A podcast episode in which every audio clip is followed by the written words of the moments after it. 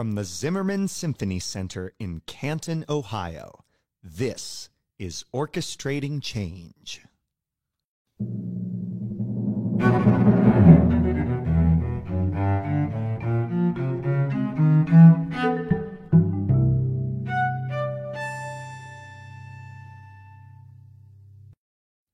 I'm Matthew Jenkins Jaroszewicz, Associate Conductor of the Canton Symphony Orchestra.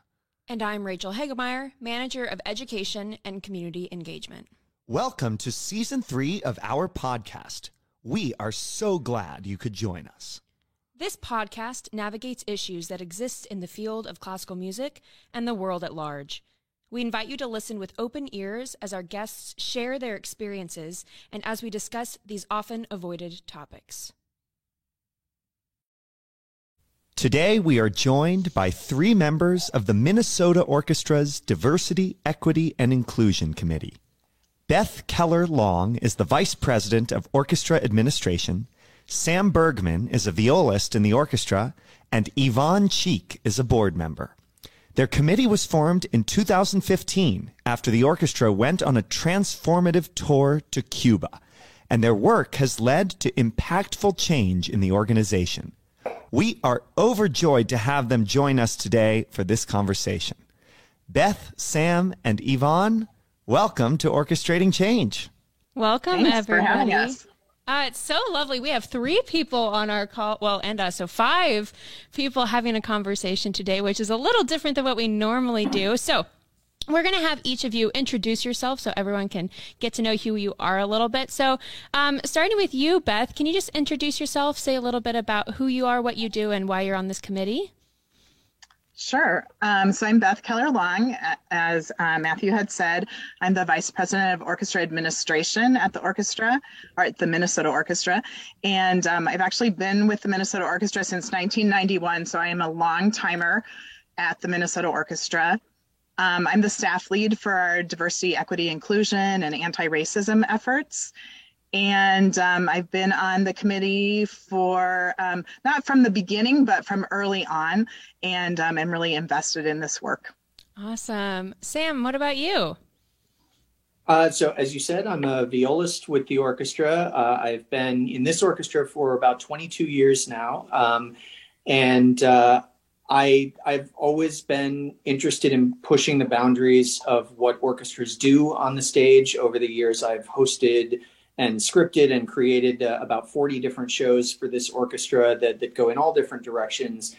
Um, but one of uh, the things I've always been passionate about has been um, broadening what we do and the mission of um, broadening racially what we are and what we do is is something that I think is incredibly meaningful and that everyone in classical music, um, you know, we're we're hundreds of years overdue yeah. for it. So Yeah. um, I'm that uh, this group has come together within this orchestra to to do some of the work that that we've been doing. That's awesome. And you, Yvonne, as the board member here, tell us a little bit about you. I'm uh, in my second year of my second term, uh, which is uh, about, uh, I think, four, four years, four years, five years as a board member. And I'm a past chair of the Diversity, Equity, Inclusion Committee. And I am currently on the liaison committee, and I've served in the governance committee in the past.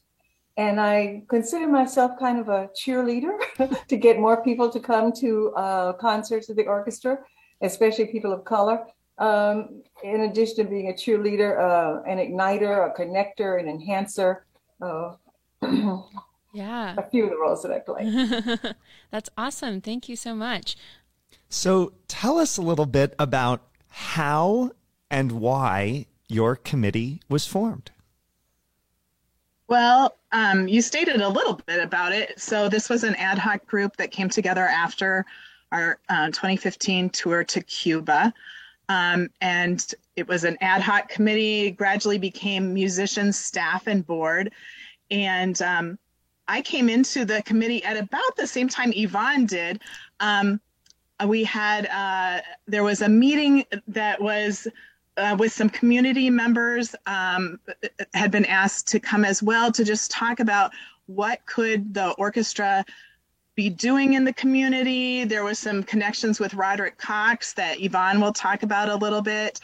Um, and so uh, we started off really looking at like what are some initiatives we can do there bishop howell uh, was at that meeting and he said you know it'd be great to have the minnesota orchestra play at shiloh temple in north minneapolis and i said hey i think we could do that. And so he and i talked afterwards and we were like let's schedule this meeting. Let's look at the calendar. How could this work? And so um, we started off with some initiatives like that building some relationships. Um, eventually, the committee became a full board committee, although it's still a really collaborative committee of board staff and musicians. That's a really important component of it. And um, leading on lots of work, which I know we'll be talking about as as we go. But I think Yvonne would have some good perspectives to sh- share about that early work and how Roderick and Yvonne were involved and came to to work on on this committee really, really quickly, just tell us who Bishop Howell is and what and where Shiloh you Temple is. No, we don't. And our that. listeners won't either. you don't you don't know them. Okay, oh. Iman, you're gonna include that, okay? Uh, I'll be happy to include that in my um, remarks about how I got initially involved. When Roderick um, Cox, who's African American young conductor, came to the Minnesota Orchestra as assistant conductor maybe five years ago, four years ago, something like that when I found out that he was here, I called and said, "Oh my gosh, um, I need to meet you. Uh, we need to build on your um, um, presence here and get more people of color to come to the orchestra because this is a cause celebre." so um, uh, I and a friend, Cindy Gehrig, who headed the Jerome Foundation at that time, invited him for lunch, and we he was thrilled that we asked that question and uh, we said, and what else can we do for you while you were uh, you're beginning your first six months or so? And he said, well, I'm doing a concert series um, uh, in January, and I'd love to have more people of color in the auditorium in the uh, orchestra hall than ever before. And we thought, whoa, well, that's a big uh, wish, but we'll try to do that. And so we took that on and had a series of luncheons in the community um, to see how uh, the African American community could help the orchestra um, um, be more present in our community and how our community could help support the orchestra to build its audiences. And so we had about five lunches or so, and we had one meeting at Minnesota Public Radio um, that had about 100 people come. And all of this was to build up for his um, series. And we actually succeeded. We did have more people of color in that audience at one time than those audiences. And so this, um, we also in the series of lunches that we had, we collected, uh, we asked questions about the orchestra, what it could do differently, what people of color could do differently, where they could connect. And so that information was written up and and and shared with the orchestra. And uh, I think that was like the maybe the the beginning for the orchestra to really think seriously about what we can do to add to our audience mix. So in one of those meetings, we went, we were invited to the Diversity, Equity, Inclusion Committee that Roderick was serving on, and that's where Beth and I first met. And um, it was at those that meeting. I invited uh, Bishop Howell, who is uh, um, the pastor of Shiloh International Ministries, which is one of the largest churches and very active churches in North Minneapolis. And out of that meeting, uh, he, uh, his challenge and invitation was, why does the orchestra come to my church? And we all went, oh, why did you come there for a concert in December? And we went, oh, again. And so um, people were buzzing and thinking about, well, what can we do with this? And so the orchestra stepped forward. We had a fabulous December concert there. Roderick conducted, and that began a long term uh, relationship. The orchestra did a residency in North Minneapolis two years later, and uh, b- before that, we'd never done a city residency. They'd always been in the state of Minnesota, out in the rural area, and so that um, that ignited people to see what the possibilities were because I think some of these ideas had not bubbled up to be real. Um, they were imagined, or maybe some were unimagined actually. Wow. And so um, that, um, yeah, that launched. I think that sealed the idea that we need to do something more and we're capable of doing what more than what we've done in the past. Yeah, yeah. I was going to clarify one thing. So it feel time. This shows how time flies Roderick was assistant conductor in 2015, and it's 2022 now. Oh my gosh, that time has passed. Oh my gosh. and he's now based in Berlin where he's been living for two years. So yeah, that time did fly. Thank you oh for that God. correction. It wow. has passed fast. That's mm-hmm. awesome. So I know you kind of uh, on your website, like the three core goals of this community are listen, respect, collaborate. And I was wondering how those three, I mean, like those seem very simple, but how does that actually play out in like the goals of what this committee is trying to accomplish? Well, those are those are the core um, values of the organization as a whole. Mm. So, so not specific to the DEI committee; they're specific to the Minnesota Orchestra. Um, so, certainly, those are those are values that we uh, try to incorporate in everything that we do. We have uh, adopted and the board has passed officially back in October some guiding principles for anti-racist decision decision making, and those are also rooted in those core values as well: collaborate, listen, respect. Um, so it, it's all very interwoven together, and we certainly try and keep those values in mind as we're as we're doing our work. That's wonderful. And I know, you know, so you, you stated from the very beginning, it's staff, board, and musicians. Um, and that was really important. Um, so I don't know, maybe Sam, if you want to speak to this musician perspective of being on a committee like this, what has it meant for you as a musician in your orchestra to be a part of this work? Sure. So, uh, you know, it, it's it's actually a relatively tight knit group of musicians that serve on this committee. Um, so we have we're like most orchestras in that we have a couple of elected committees. Um, among the musicians that are basically an extension of, of our you know presence as a unionized workforce. I'm, I'm actually currently the chair of our orchestra committee, which is which is sort of our top committee, and we have an artistic advisory committee that works with management on programming and, and other initiatives. Um, we have a tour committee. These are all elected. But then one of the things that's happened in the last decade is that our orchestra has transitioned to a much more collaborative model overall. And so we also now have over a dozen what we call ad hoc committees, which are basically committees comprising board staff and musicians that tackle a whole range of issues both inside the workplace and in our sort of more community facing aspects of, of our existence as a cultural organization. And the DEI committee is one of those. So the musicians for this are hand chosen by the members of our elected orchestra committee. And we look for musicians who, first of all, have an interest in the work, um, who, secondly, have an open mind and a perspective to bring, and are also willing to engage in difficult conversations, who are not going to retreat into shells and get defensive. Everybody's got to be ready to participate. Everybody has got to be ready to be wrong. And um, and and so what we've what we've created over years is an is an ever evolving, ever rotating, but also very tight knit group of musicians. In addition to the DEI committee meetings that take place with the full roster of board staff and musicians, our musicians group meets on our own um, regularly to just talk through things ourselves and say, you know, what what are the parts that we're worried about right now? What are the things we think we need to be focusing on? Where where might we be looking, you know, from the wrong perspective at one issue or another? Um, it's it, it can be a huge amount of work at times, and so we also always have to be careful to get musicians who are up for that. Um, but I, I, I, think we we've got a fantastic range of perspectives. Um, but also, you know, anytime you have a committee like this, it will point up the inherent deficiencies of your own organization. And one of the issues in this orchestra, we do not currently have a single full time tenure track black musician in the Minnesota Orchestra.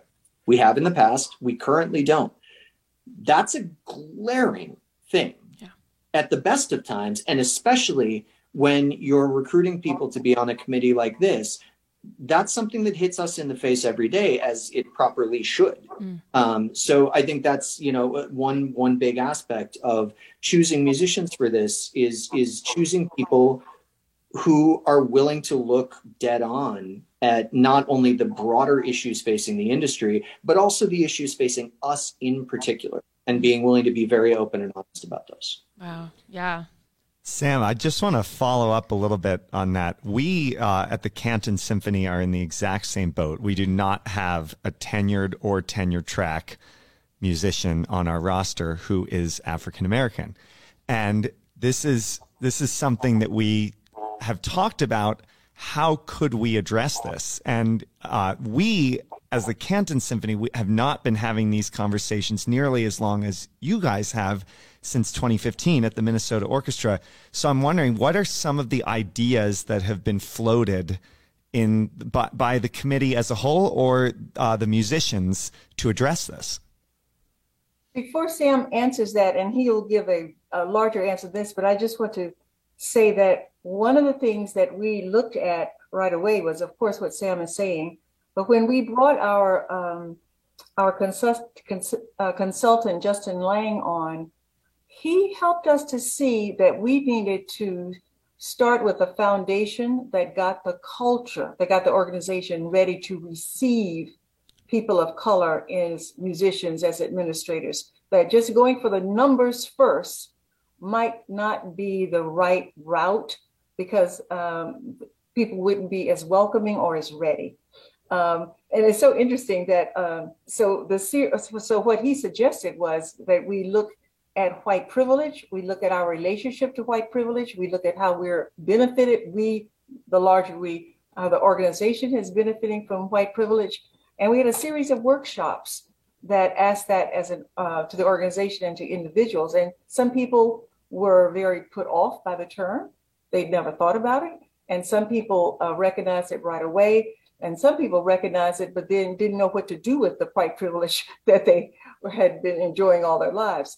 So um, Justin Laing made it personal and professional, and we got to understand that the organization can't change unless the individuals change within the organization because we make up the organization. Mm-hmm. And so we had a series of workshops for the entire organization and then some special ones for the musicians that helped us dig deeper and to understand that, you know, we can learn the language, but that's not enough. We need to translate, transform. We need to activate our learnings into everyday um, scenarios that we are um, initiating. And uh, we need to have a lot more cross sectional um, um, conversations so that we're ready to move to the next step. So it won't feel so daunting mm-hmm. because it's easy to get overwhelmed and paralyzed and that, oh my God, I want to do something, but I have no idea what I could do. And so to, to build a pathway yeah. and to build relationships among these three groups the board the staff and the musicians was an essential part of that wow yeah yeah i think that's i think that's perfectly stated. You know it's to to focus only on the numbers on stage without changing the culture would be committing ourselves to failure right? We you know to to try to change what we look like without addressing why we look like that. Mm. You know that it's it would it's putting the cart before the horse. And so it was hugely important to do a number of things first to you know to change the culture as yvonne says. And we were really fortunate some of the people who volunteered their time for this committee came in with you know some amazing ideas. We had two young staffers um, who actually started um, what it was called several things over the years, but basically a learning group that would meet once or twice a month. Um, they, they, were these these two dynamic young staffers, Emma Smith and later Hannah Loney, who um, put together just a group of staff and musicians. And had the audacity to call it the anti-racist learning group, which which put off some people right away. It's like we are calling this some of the language was quite bold for that time for wow. us to step into. Wow. So, yeah, and and they, you know, and they basically just said, you know, uh, you've got an hour for lunch between rehearsals. Show up. Let's all read an article. Let's read a book. Let's talk about it. Um, let's you know create a safe space for everyone to just you know put their own feelings out there. Um, and I think that helped a lot of people sort of get a toe in the issues um, but also to get a sense of just how far we had to go as an organization and as an industry. Um, the other, you asked specifically about, you know, what are the things our orchestra has been looking at to actually eventually try to change the racial composition of our orchestra. One of the big things going around the industry right now is a, a, document that was put out last year by the National Alliance for Audition Support, which is a subgroup within the Sphinx organization, which of course does incredible work across the industry for Black and Latin uh, classical musicians in particular. And the uh, the National Alliance for Audition Support, or NAS, put out this set of guidelines that was put together by a, a collection of um, professional orchestra musicians, freelancers, administrators from all over the country, um, basically saying here are things we think every orchestra should look at and see which of these could apply to making your audition practices and your tenure practices both more inclusive, but also more inviting mm-hmm. to musicians of color because a lot of orchestras still have this mindset, and it's a very 20th century mindset of all we need to do to get the very best musicians in the world to beat a path to our door is put an ad in the union paper that says, We have an opening for a bassoon player. That's all we need. And they'll all come. And the available evidence is that we're missing a lot of the best musicians by doing it that way. Yeah. You know, we are not necessarily getting all the top players. We're getting all the top players of a certain type, but we're missing a much broader pool. And so this NAS document basically suggests that we look at how we pre-screen for auditions. Maybe we shouldn't pre-screen at all. Maybe we should let anyone who wants to come and play for us. Um, how much we use screens. Screens have been a huge part of the audition process for nearly every major orchestra in the country for decades, and they were originally put in place um, in large part to stop the rampant sexism in orchestra auditions because you know men in symphony orchestras in the 20th century were huge fans of saying you know they'd be fine with women except that they can't do the job as well. And magically as soon as you put a screen between those men and the people auditioning turns out that's a lot. Um, so, you know a lot of orchestra musicians have this ingrained memory of that. And so this this feeling that like you know we can't ever let go of screens because that's what allowed us to have fair and equitable auditions. Well, you know, NAS is challenging us to say, well, does it always, or are there times when that is actually preventing you from seeing things in a different perspective? Not, they're not demanding that anyone get rid of screens, but it is something that's you know floating out there now. Is let's let's really look at our practices and see which of them are productive and which of them are maybe counterproductive. There's also discussion of you know, trial weeks. A lot of orchestras use trial weeks now before offering a job, more than has been the case in the past. And there are people who will say that is absolutely essential. And there are people who will say that it's actually discriminatory because it takes away some of the anonymity portion and introduces sort of a who do you get along with the best when you meet them for a week.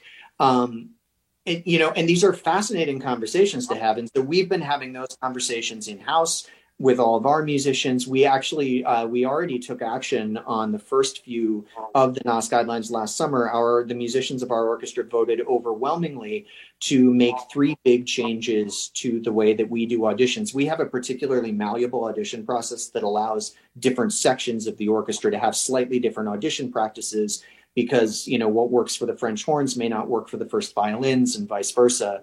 Um, but one of the th- you know these things that we changed, we basically said none of the sections in our orchestra are going to pre-screen people by resume. You know, we'll take a look at the resumes to see if anyone is you know professionally do maybe a little bit of a pre-advanced skip, whatever. But we're not going to tell anyone they can't come. Anybody is going to be able to play for us at our auditions. Um, and the other changes we made were to recruitment. Like I said, there's been this notion that you know all we got to do is put the ad in the paper and that's all that's needed. We know that's not true. So now every single one of our audition committees is required to do specific outreach to qualified candidates of color. They can be anywhere they can be whoever you want but there needs to be a specific effort made to reach out to people and to say hey um, we want as many great players as we can get at this audition. What can we tell you about our organization? Uh, what questions can we answer? What concerns can we talk about? Um, you know, and so there's there's that element, and then we also have sort of a longer range outreach plan as well that was approved. So we're already down this road to some extent, but there's so much more to talk about just from that one NAS document, and they really they did a great job of crystallizing a lot of the issues facing musicians as we look to you know evolve our orchestras to something better than what we've been.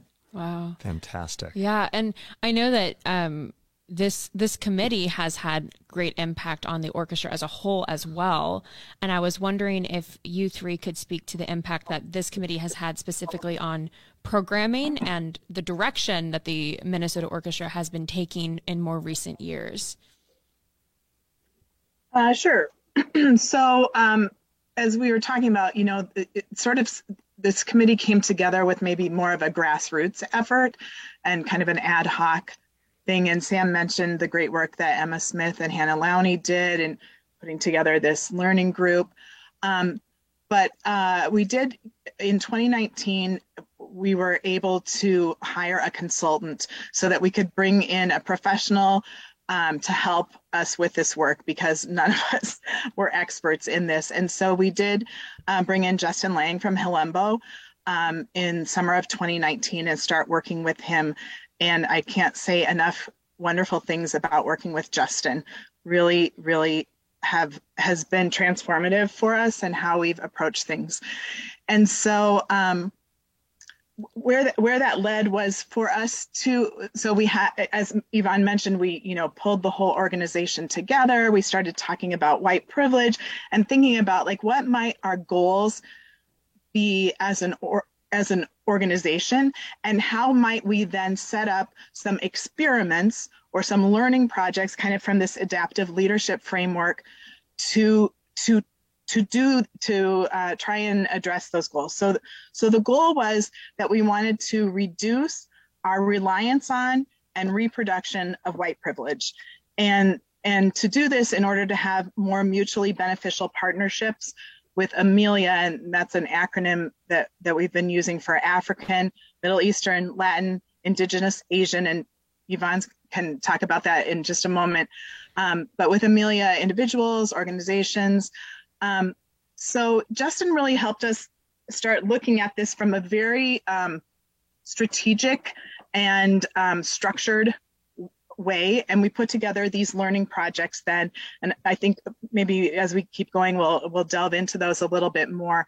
Um, but it has affected uh, the whole organization and how we have approached this work. It's been very systematic and um, and we've just finished this series of learning projects and I have evaluated them and so it's been it's been really instructive i also want to make sure though that we acknowledge like we are still learning and figuring all of this out. So, I mean, I think we're going like, yay, here are the things we figured out. And like, oh my gosh, there is so much more we have to figure out. So, um, I want to, I want to say that as well. Um, so, but I, I know the Amelia thing was kind of an interesting um, discussion and, and process where, where you landed there. I don't know, Yvonne, do you want to kind of yeah. Yes, I I'd do love want to to go hear there, more. but, but before I go there, I just want to add to something that you said about how we how we began. Um, we've had several transformative mo- moments in this work. I mean, as an organization and as a committee, and I've had a few transformative experiences too. And I just wanted to point out one. One of the early things that Justin had us do uh, was to um, um, meet in small groups that all groups would be um, consist of musicians, um, staff, and board members, and to generate ideas that would reduce our reproduction and reliance on racism. And uh, he trained the facilitators of this group. There would be co-facilitators um, that would be one of each of the three groups, and the training itself, as well as them um, uh, facilitating these groups. For me, it was the first time I had ever sat in a small group and I had a musician on one side of me and a staff person on the other.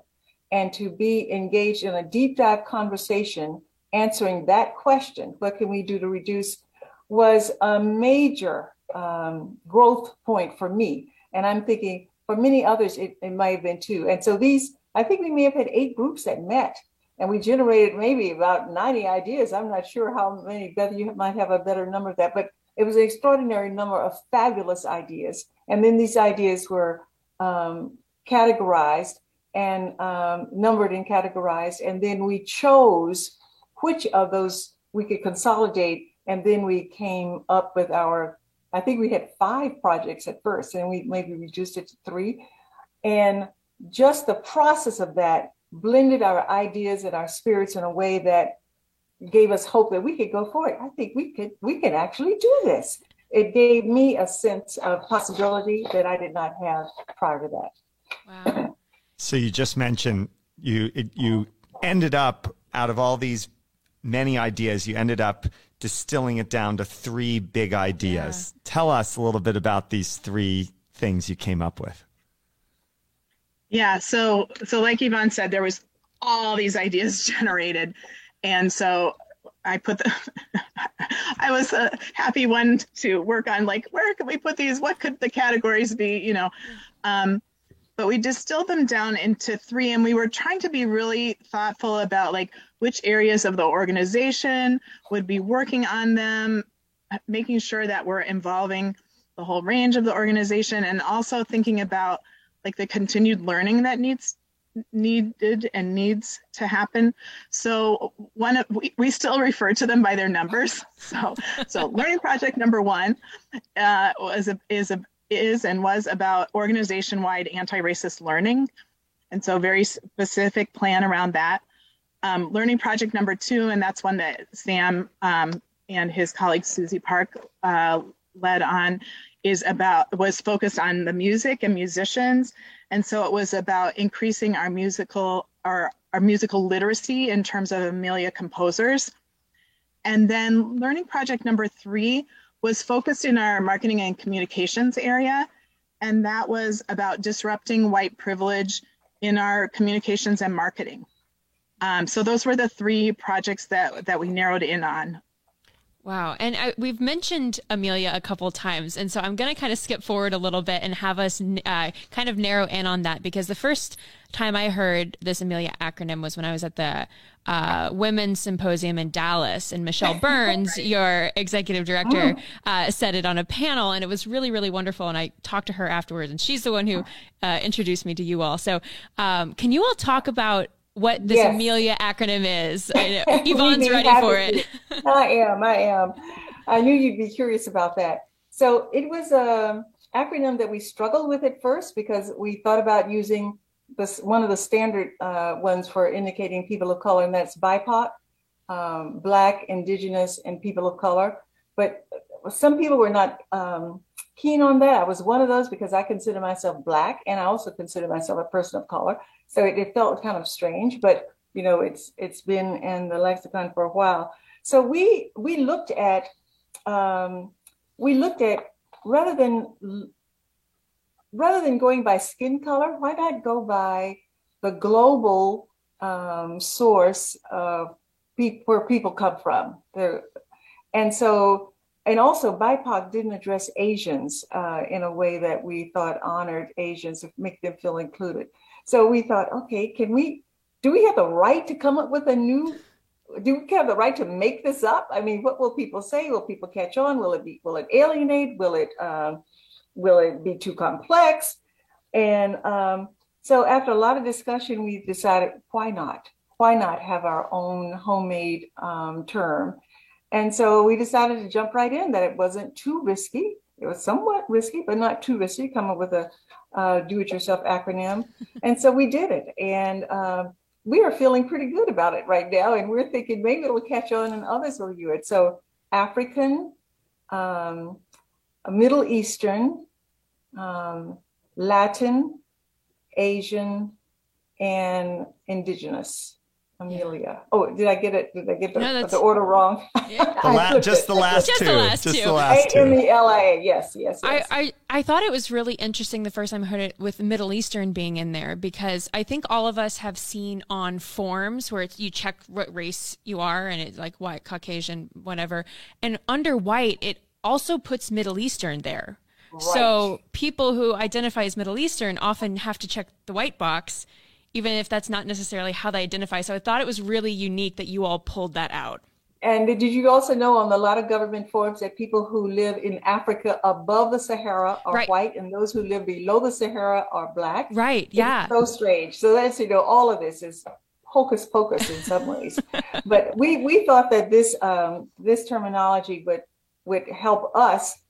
You know, it it it um, it lets people know we're doing something new, we're doing something experimental, we're doing something fresh. So I think right now we're pretty pleased with that, and we're hoping it will catch on. Yeah, that's really cool. I would I would say, but but also there's this uncomfortableness, of course, because it, it we're saying not white you know like so we're categorizing people about with not white and so right there how does that fit in with white privilege mm-hmm. so you know there's just like that basic underlying mm-hmm. problem there um Sam, I know Sam could say more to this. And He's thought we about knew that it wouldn't be a term that would, everybody would embrace. I mean, there are none of these terms that everyone would. But we said, you know, it's imperfect. It's profoundly imperfect, but we're good imperfect. But we'll go with it at this time. Yeah.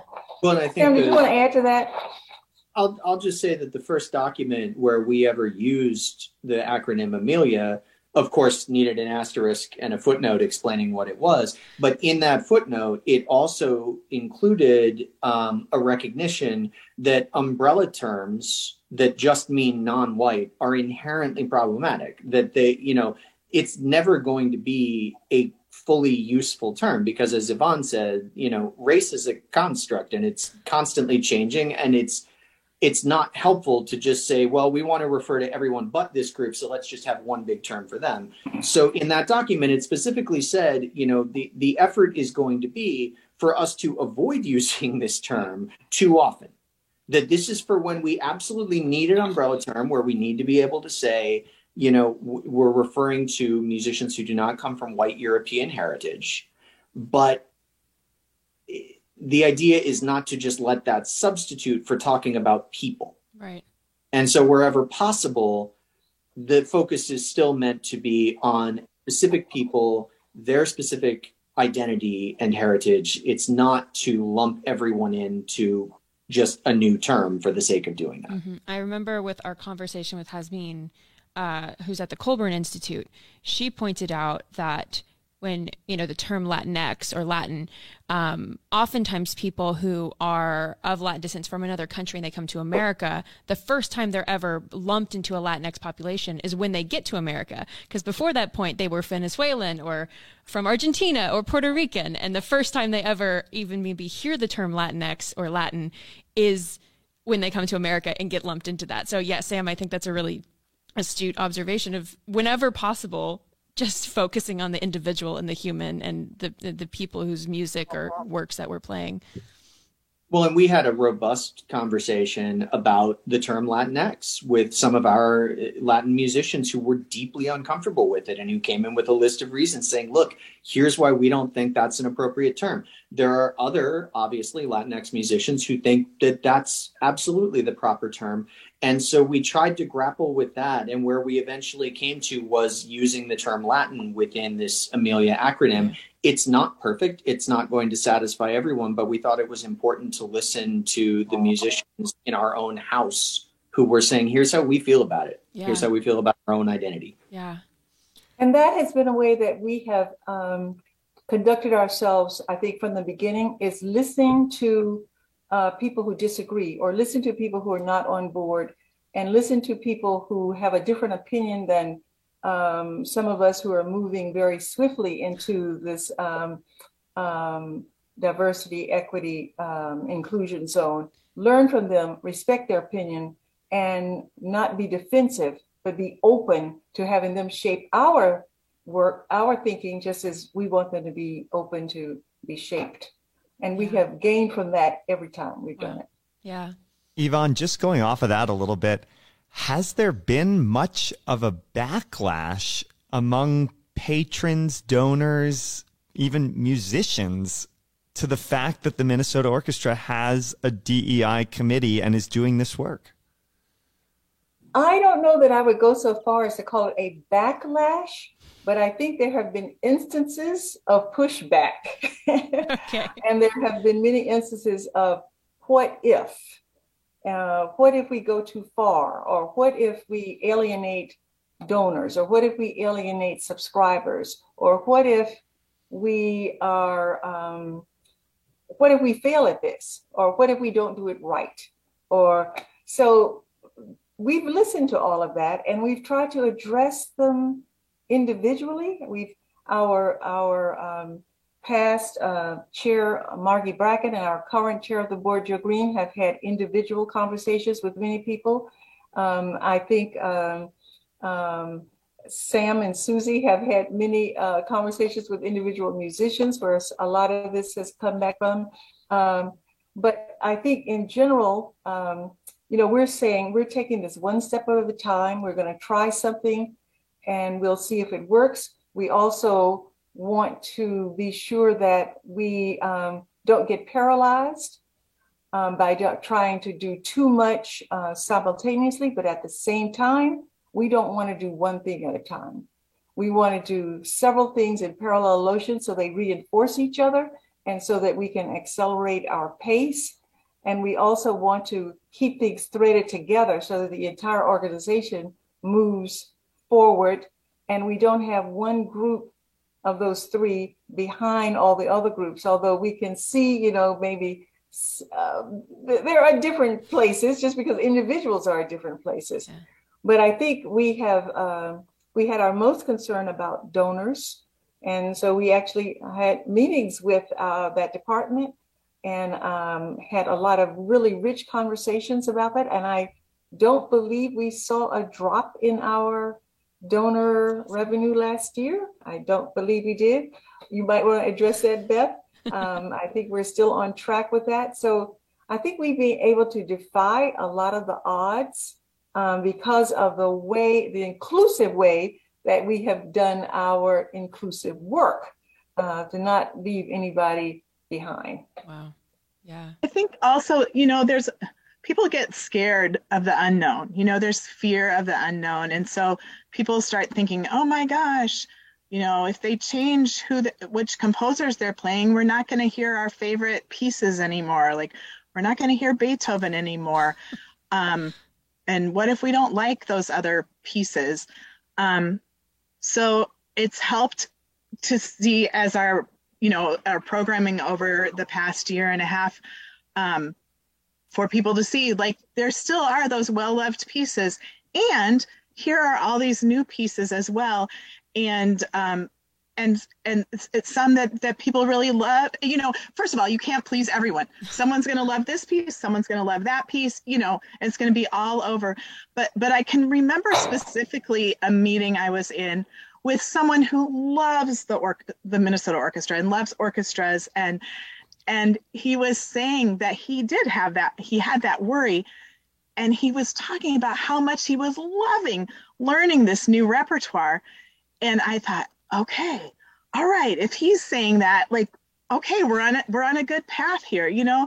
Dr kira thurman was was here in october and spoke to musicians board and staff and and she said there there is like wonderful things out there to enjoy. It's not like eat your vegetables. It's like eat your dessert. Like there's great repertoire out there.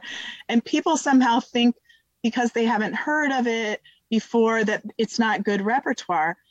And there's other reasons they haven't heard of it before. So anyway, that's what I would say about the programming, for example. Yeah. And we have had concerts in all of our concerts for the past, is it two years now? We've had uh, works by composers of color on all, or women on each of them. Uh, yeah. Uh, almost, almost all almost of all of them. Wow. Yeah. Yeah, and and one thing that I've heard from some some people in in conversations that I've had is why why do we have to try so hard to engage diverse populations and bring them into the hall to watch orchestral music if they really are passionate about their own culture's music? Like why why do we have to try so hard to to get people to come to the orchestra and enjoy what we're doing by programming work by diverse composers if they would just go rather listen to their own culture's music as opposed to orchestral music. Um, and I, I've had that comment given to me a couple of times in that question, and I just want to kind of pose that back to you of why is this so important to be playing all these composers and trying to engage diverse populations? I, maybe Sam, if you could, as a musician from your perspective, why is this so important? Yeah, sure. I, you know, it's, I, I mean, to be honest, it's it's it's kind of hard to know where to begin with those kinds of questions. Right not not that you're wrong to pose them because those are exactly the questions that do get asked within this industry when you start looking at decolonizing the canon and also naming our own culpability our, our complicity as artists in having allowed our, our you know what we call our standard repertoire to become as homogenized as it is and to exist in that homogenous white dominated form for as many centuries as it has. Um, I do think that one part of what you asked about can be dispensed with pretty quickly, and that that's the question of whether certain racialized populations are simply not interested in classical music. Um, I don't know any black populations or Latin populations, Asian populations. I know individual people who fit those racial descriptors, and those people like all different kinds of music, just as white people like all different kinds yeah. of music. So to suggest that we as an artistic discipline don't need to worry about how white we are or how white we present because this music just isn't meant to be of interest to anyone but white people is really reversing the order of things as we know them to have happened, right? What we know about the history of just, for instance, black musicians in music, uh, sorry, black Americans in music is that many of our most beloved performers in this country had classical training, but at some point took a turn into some other genre, not because they lacked interest, but because classical music very clearly lacked interest in them yeah. and in many cases was hostile to them. Yeah. And, and I think this really, at the risk of going down a, a, a, longer path. I think this really points up the big lie at the center of classical music, both in the past and today. Um, and and I'll I'll explain this lie from the perspective of a white European descended musician because that's what I am, and that's that's how I you know experienced it. I, I think there is a common learning curve that most white classical musicians go through either in school or for some when they're already mid career. And when we're young and we're beginning to realize that pretty much every piece of music we're being handed to learn is by a dead white European man, um, most of us are given an explanation for that. And there was a time that that explanation was just a pile of straight up racist, sexist nonsense about, you know, these 20 or so European men being the only people who had ever somehow managed to write great music. Um, these days, you don't hear that version of the big lie so much anymore because you can't really get away with saying it. People know it's not true, most people. So now we get a more insidious version of that same lie. And it usually goes something like, you know, look, it was a different time back then. Uh, women weren't allowed to be full time professional composers, black musicians, other musicians of color, they were discriminated against. And it's all very sad. But the simple fact is, there just isn't very much classical music from the past by black composers or Asian composers or Latin composers or women of any race. It's sad, but it just doesn't exist. What are you going to do? Isn't it nice that we live in a more enlightened era now? And the problem with that is that's a more subjective lie in a way, but it's still a lie. Yeah. And I said that we white musicians, we go through this learning curve, and that curve starts when we first realize that we've been sold a bill of goods and that the big lie is in fact still a lie, even when it's prettied up with progressive sounding words and talk about how, oh, people in the past were very discriminatory. Because the fact is, there were composers in past eras who weren't white European men. There were lots of them. Some of them had really impressive careers, you know, big premieres with some of the, the biggest symphony orchestras in the world. And then when they died, their music just stopped being played. It's called the big erasure. Yeah. yeah. And no and no one in music wants to explain it. You know, it's just as if as if Florence Price just somehow dropped off the face of the earth by chance rather than because there wasn't anyone there in power to advocate for her after she herself was gone. And this is the point of realization at which I find white musicians tend to go down one of two paths. There's the path where you realize that the cultural world that you're inhabiting is far bigger and far broader and more interesting than you ever knew. And you probably get absolutely furious about that, that you've spent most of your life being told that there's only Beethoven and Mozart and Brahms and maybe Copland for you, when in fact there are universes beyond those men and their work. And if you go down that path, you will find an amazing array of music to tackle.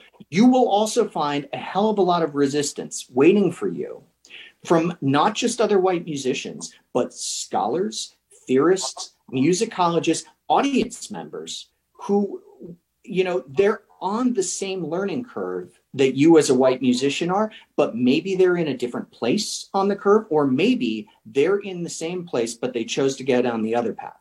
And down that path, it's a lifetime of cognitive dissonance, of inventing just ever more, I don't know, fanciful justifications for why things are the way they are, and why it's apparently just fine that 95% of the music that finds its way our stages is by the same carefully selected pool of white European men. So I, I, know I've been going on for a long time, but the, the beginning of your question was about why it's important yeah. to broaden the repertoire we play. And my answer is that it's insane not to. You know, that unless our literal goal is continued exclusion, we are poorer artistically for having excluded hundreds, thousands of musicians and composers from this industry. And we have a sample size now. This isn't, you know, this isn't some theory we have a sample size of hundreds of years. Why would we want to continue on that path, knowing what we know now, instead of embracing this incredible world of music that already exists and is being created every day today by people who have been systemically, systematically shut out of our closed system? It, it makes no sense. So I guess I don't even dignify the question why would you not want more music. That and when you know oh better, you have to do better. Yeah. Maya Angelou has taught us that a long time yeah. ago, and now we know better, and many other organizations are learning better too. So we're at a new place that I hope we can continue continually evolve. Yeah. And may, I, I just want to give an example from from our experience this year, coming back from the pandemic and uh, having a full season for the first time in several years.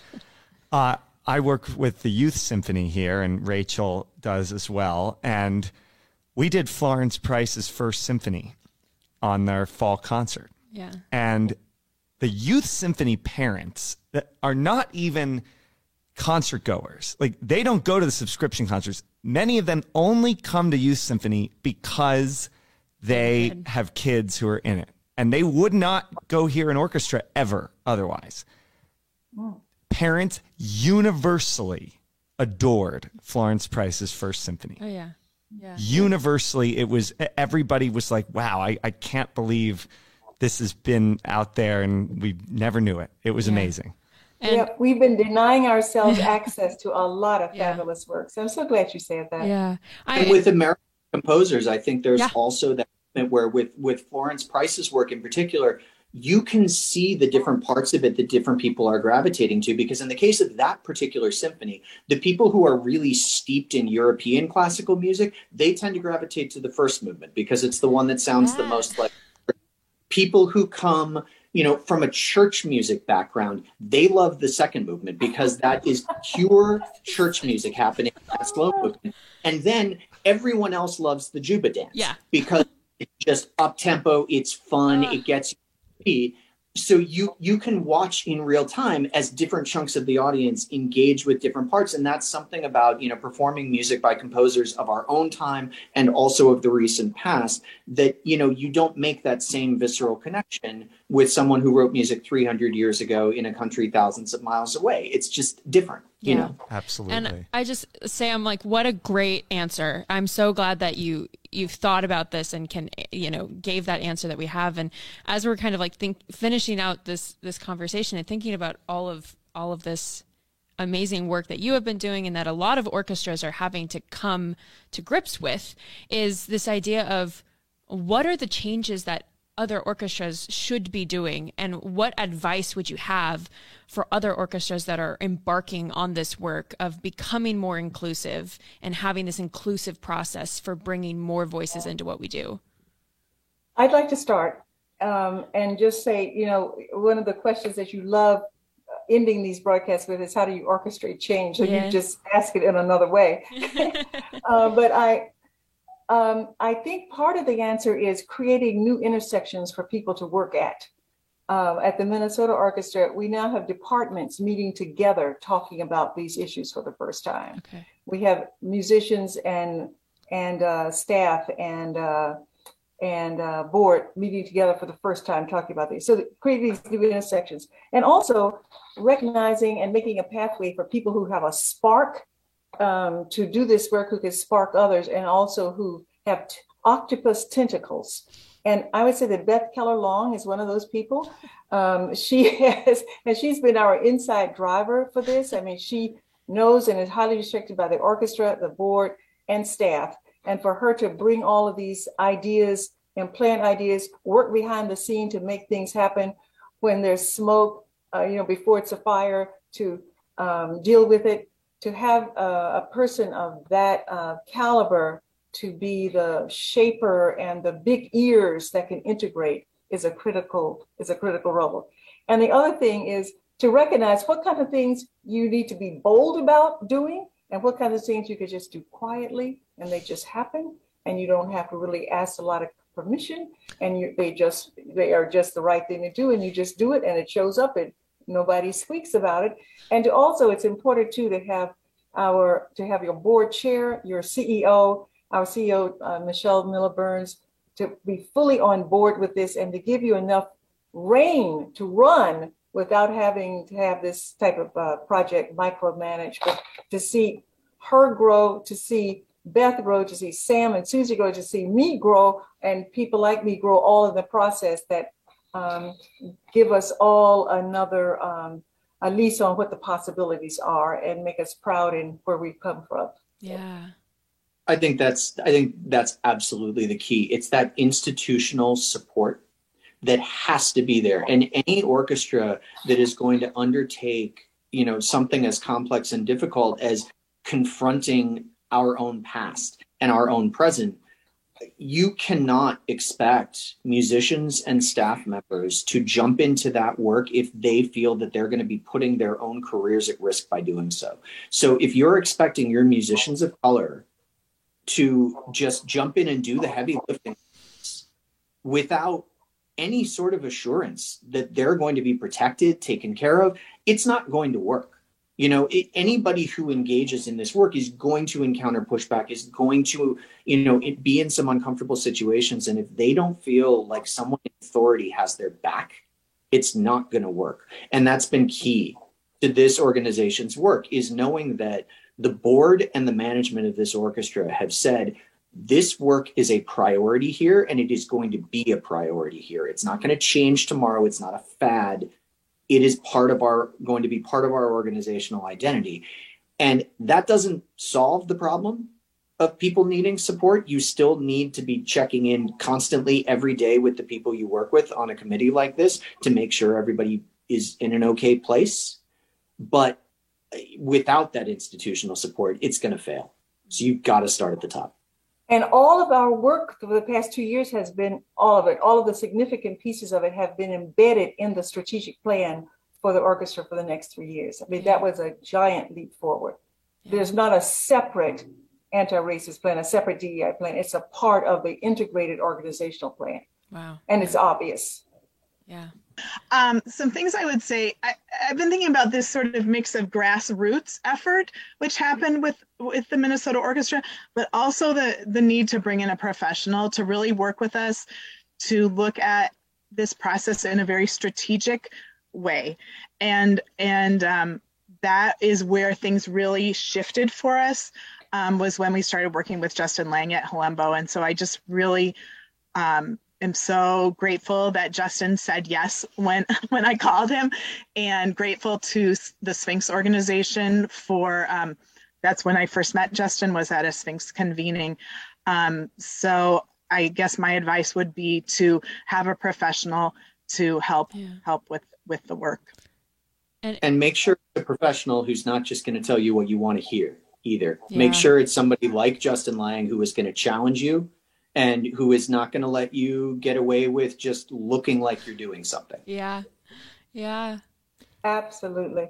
So I wanted to take a moment to thank all of you um, for kind of answering the question of orchestrate. Like we always ask, like what what do we need to do to orchestrate change? And I kind of feel like this entire episode is that is answering that question. So I just want to thank you all so so much for being with us today and for sharing this perspective and um, for having such a just a truly awesome conversation. I feel. Um, I, I, I just feel really invigorated and I'm very grateful. I can't believe that uh, almost a, an hour and 15 minutes has passed yeah. here. It and just I, has totally flown by. So, so thank you all so much for being a part of it. It has been an absolute honor to talk with all three of you today. Thank you so much for the time that you've given us. Yeah. Thank you. And thank you for thank doing you. this podcast. I think it's just really exciting what creativity has come out of the pandemic. Right. And this po- podcast is one of those things. So thank you, thank you for that. Yeah. Beth Kellar Long, Sam Bergman, and Yvonne Cheek from the Minnesota Orchestra's Diversity, Equity, and Inclusion Committee. Orchestrating Change is a production of the Canton Symphony Orchestra. Our theme music was composed by Eric Gould and performed by Derek Snyder and Tim Adams. Our audio engineer and mixer is Nathan Maslick, with video and audio editing by Shoreline Media. Thank you for listening, and see you next time.